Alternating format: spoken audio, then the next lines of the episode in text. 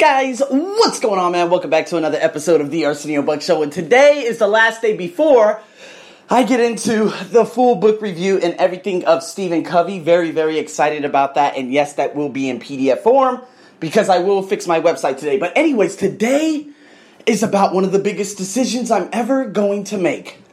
You know, I was talking to one of my ex students, uh, Y, who's actually going to be moving to Australia. She's got herself, you know, uh, just a wonderful life ahead in terms of like playing the piano. She said, Yay, so you're thinking about moving to Vietnam? And I'm going to break down everything in terms of moving to Vietnam so you guys can understand thoroughly. But I'm like, and she's like, but what about the contacts? You have a lot of contacts here. And I said, why? The contacts I already have with people listening to me from around the world.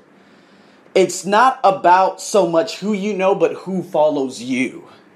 So, yes, here in Bangkok, I told myself if I got here, I would be able to showcase exa- you know, my capabilities, my results because they're not as ignorant as the outskirts of Bangkok in terms of selecting teachers who are white, right? So, follow me on this because when I landed in Vietnam, remember guys, I had that feeling. What was that feeling? Well, the feeling was okay, immigration was very nice. The people were very nice. The food is something that I will have to overcome. But there are a couple of other things that I need to find out uh, to to find out what to do in terms of the health and wellness aspect of it. But living there in general, there's possibility. Guys, I just looked it up yesterday. The visa, right? And I said, okay, so what kind of visa? Okay, Americans can get a one year multiple reentry. Basically, here in Thailand, you can land, and as an American citizen, you get 30 days, and then you have to pay an additional $70 to stay an additional 30 days. Now, that's the only thing you could do. It's becoming increasingly difficult in different countries to even obtain a visa to come here because the thing is, the government does not want you to stay here long term. They don't care about stay about you staying here long term. They care about you dropping as much money as possible and getting the hell out of their country. It's a broken economic mindset. And this is what's ultimately going to cause Thailand's fail, which is happening right now. They're pushing away all the excellent investors and now they're going to go to neighboring countries. See, why is it that Thailand attracts so many tourists and this and that? It's because it, they have the, the number one sex industry in the world. So this is why there's a lot of men. Also, there's a lot of older men over the age of 50. They know that they can move here and marry a woman at any age because that's the mindset of these women out here. Now you guys understand why I've gotten so much racial discrimination because if you believe and you look at a mindset or or just break down a mindset of what Thai women are. They're like, oh yeah, uh, older white men equals dollar sign, dollar sign, dollar sign. You could only imagine what they think of people who are black. They only believe what they see on TV. Now, why am I telling you this right now? It's because I've conquered this country. I've conquered the mindsets. I've overcome everything. I do believe that the ceiling has been breached. I wouldn't say breached, it's been reached and there's nothing after it. A lot of people will say, oh, well, you can make opportunity from this and that. Yeah, that's all fine. I've been working at this bank for three years for the same hourly per hourly salary. Yes, it's been a long term project, but what's after that?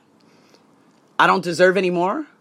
And there's a lot of treachery that's happening behind closed doors on both ends of the spectrum. Now, I remember I said I was going to release that podcast August 19th or August 20th, but I decided to delete it just in case because I started getting a lot of ridiculous plays from here in Bangkok. But come on, let's follow. Now, follow me here. yes, I've been teaching sales. I'm teaching now at two big banks. I'm doing a lot of things in terms of just, uh, uh, you, you know, building up that reputation in so many small companies. But the thing is, I'm still just the outsource. I'm still just the contractor. What could be built on top of that? Now let's go back to the now, uh, now like what could be built on top of that in terms of where can I go next? Are you going to pay me more? Am I going to get big speaking engagements? Yes, I'm very grateful. I was able to speak at the Bangkok International Digital Content Festival, and I was paid what I was worth. Do you understand what I'm saying? I was paid what I was worth. In just one hour speaking, I made basically, oh my God, I made, ooh, what, what was it? Probably about 20% of my salary at my bullshit full time job. A lot of people will say, "Ooh, don't say bullshit." You know, it's, it's a full time job. Yes, I'm very grateful for the work permit, the visa, and everything. But let's be honest, what they pay me per hour is ridiculous. And before I get into the aspect of the visa agency, I'm going to give you an example. Got a phone call from a branch way outside. They were like, "Hey, can you come on down here and teach TOEIC?" I said, "Man, I teach TOEIC online for about like this amount per hour, and you're only paying me you're only paying me 33 percent of that." And I'm going to waste how much with transportation going down there? Absolutely not. I don't teach these particular courses anymore for this particular company because you guys don't pay me what I'm worth. They were like, hey, can you go out there towards the airport and teach at a company? I'm like, for what? For that amount that you give me per hour? No fucking way. Dude, there are companies that I have right now, about seven of them, that paid me double and a half to triple per hour. And I still believe that that's not enough for me. And it's not about the hourly wage. Remember what I told you about Eric Thomas, right? If you're looking for, oh, I need this, I need this much more, this much more, that's a poverty mindset. You need to, you need to figure out what you are trying to deliver as a purpose, as a passion. That's the most important part of all of this. So when I look at Thailand in general, I've overcome all racism. The you, the black man, the low class, the pimp. Black people are bad. Black people stink. Black people look like they're dirty. Black people look like they don't shower. I've gotten all the comments from these Thai women, and I've conquered every last one of them. Are they true? Of course not. It's their own insecurities. They believe that white men are God, so they have white men go between their legs. Oops, sorry. They go between their legs, and then next you know, they leave them, and then white men are still the best things ever in this country. No, I'm not talking about white men around the world who are listening to my podcast right now. I'm talking specifically about the white men who come here to exploit women in terms of, what is it, human trafficking. Now that I said that, I've conquered this country unless you're paying me 200 US dollars an hour, you are in, not in need of my services in this country. I'm sorry. Now, I looked up my Vietnam visa. One year business multiple reentry, 400 US dollars. I said, oh my God. I said, dude, that's probably about 50% less, and I don't have to make frequent trips to the government house to check in and say, "Yes, I'm here." Oh, but you didn't um you didn't report your address, so give me $30. There's not that under the table bullshit in that country. It's you pay this. I said, "Okay. Okay, so what about the house?" He said, "Oh, well the house. You can buy a house as a foreigner in Vietnam, but you can't buy the land." Does that make sense? So, if you build a house and you build it on land that ultimately just gets taken away, but it's on 50 year leases too. So that's practically a half lifetime. now follow me here. I said, okay, what about Thailand? Thailand, a foreigner cannot own a home. Own a home. Only the woman can own a home.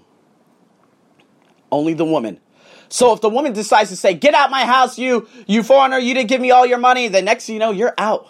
And I've heard these stories all too often. ThaiVisa.com, go check it out. That's where all the losers of the world and the losers of Thailand, they actually go on there and they voice their opinion about the women they have married based on property and money. However, in Vietnam, I could buy a house. I could buy a condo. And I won't be locked out of the country based on what my the skin color of mine is. I'm gonna give you an example. If I buy property here, a condominium, I get something called a yellow book. If I show that yellow book to immigration, they will still not allow me in without proper documentation and they're going to ask me all these questions. What do you do? What is this? What is that? How about business? Let's go into the business aspect. This is how I break down everything in terms of making a big decision. I said, hey, if I go to Vietnam and I buy a house or I buy something or I rent something, can I start up my business there? Yes. How much does it cost? Nothing.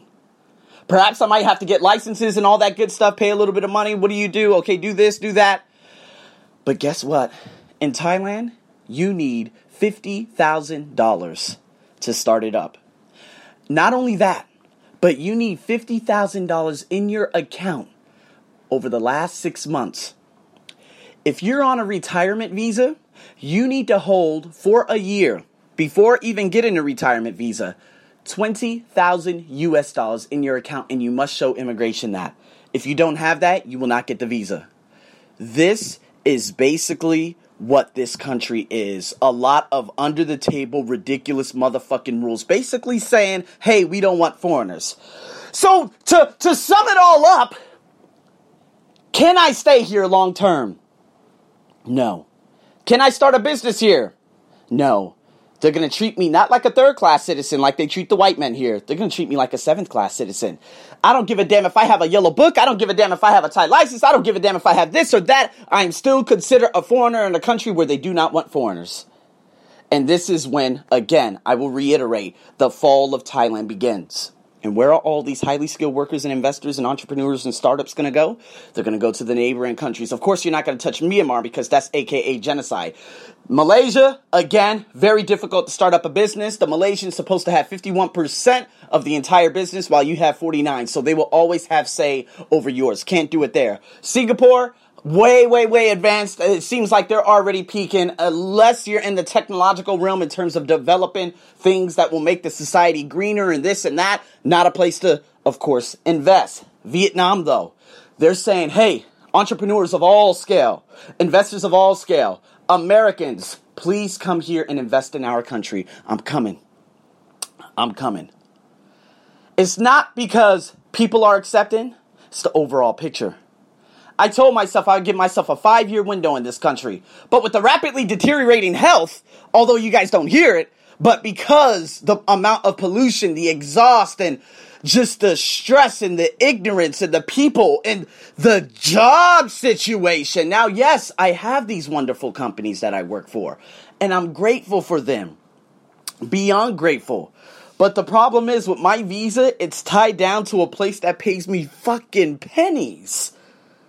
And a lot of people will say, well, get out of the job. Well, there's no other job to go to. Wait, yes, there is. No, let me, let, hear me out.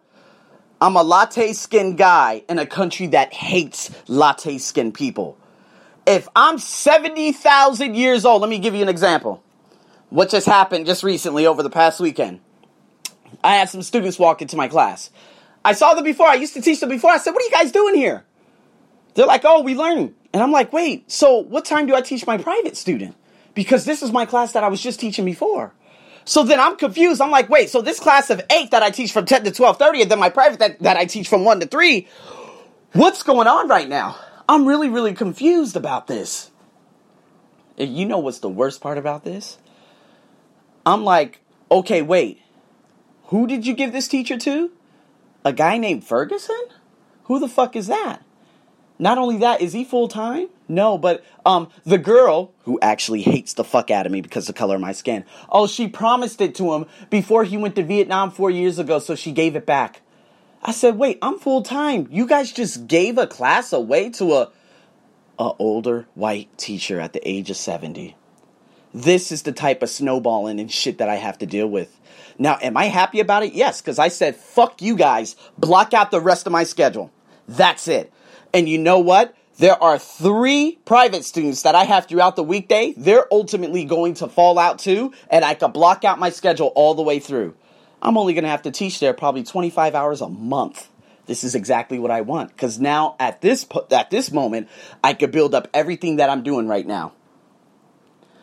So, why would I stay at a company that snowballs the fuck out of me like that? It's not that that specific branch. There's another branch oh, we uh, the, the, the, we couldn't find a fill-in teacher for one week, so we're gonna give this class to someone else. I said, excuse me? You couldn't find a fill-in teacher for one week, so you gave the class to someone else? But that someone else could have filled in for one week instead of giving what? I said, good. You know what? I'm no longer available on these evenings. No, thank you.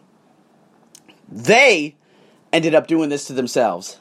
This is the type of mistreatment that I get within the working industry in this country. And so, why would I continue working here when I have language center owners out there in Ho Chi Minh City, Hanoi, and all over Vietnam asking for my services? Why do I continue to stay here and be mistreated?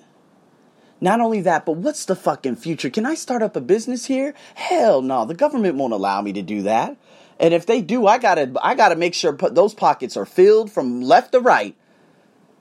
And yeah, right. In a place that has an oversaturation of language centers, What do you think? Are they gonna go to a guy named a John Adam, blonde hair, blue eyes, straight out of fucking Provo, Utah?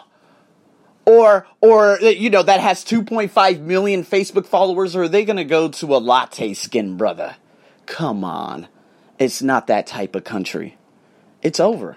I've conquered the hell out of this country. Even if they give me a job at a prestigious place, I'm good. There's nothing else for me. I've been here six and a half years. People have asked me repeatedly over the last five years how long I've been staying here, and now I cringe when I say six and a half years. Why? Because then I ask myself immediately after, what the fuck am I doing here? What's my purpose? What's going on? Am I going to invest in this place? Am I going to stay here long term? Do I see myself doing this or that? Fuck no, there's no future in this country. I've beaten this country. I've beaten them to the drum. I've overcome all the ignorance. I've overcome the racism. I've destroyed them. I can't change the mindsets of these people. It's not my goal to be to to change the mindsets of ignorant motherfuckers. My my goal is to be the change. People who are willing. I just had over 100 students from Dalat University in Dalat, Vietnam add me, asking me for my services. Can you help me? Can you do this? Can you do that? And guess what? They are naturally white toned, white skinned. Here in Thailand, the white women, the white Thai women, they look at me as if I'm a disgusting African monkey. Just saying. Why would I continue staying here? And some of you right now, you're staying at the same job being undervalued continuously over and over and over. But you don't want to make it up in your mind. You don't want to confront that reality. You don't want to face what isn't working. You just continue doing the same thing, expecting a different fucking outcome. Well, yes, now I finally made up my mind. Enough is enough. I know who I am and I know what I represent. But who are you and what do you represent?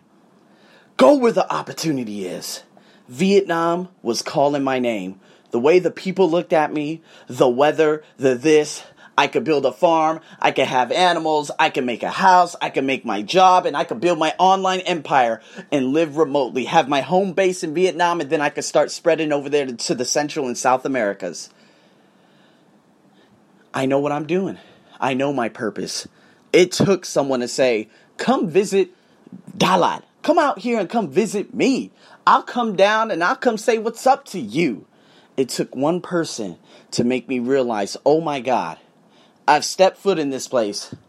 The clouds running through the mountains, people on motorbikes, people wearing winter apparel, people smiling, people wanting to speak English.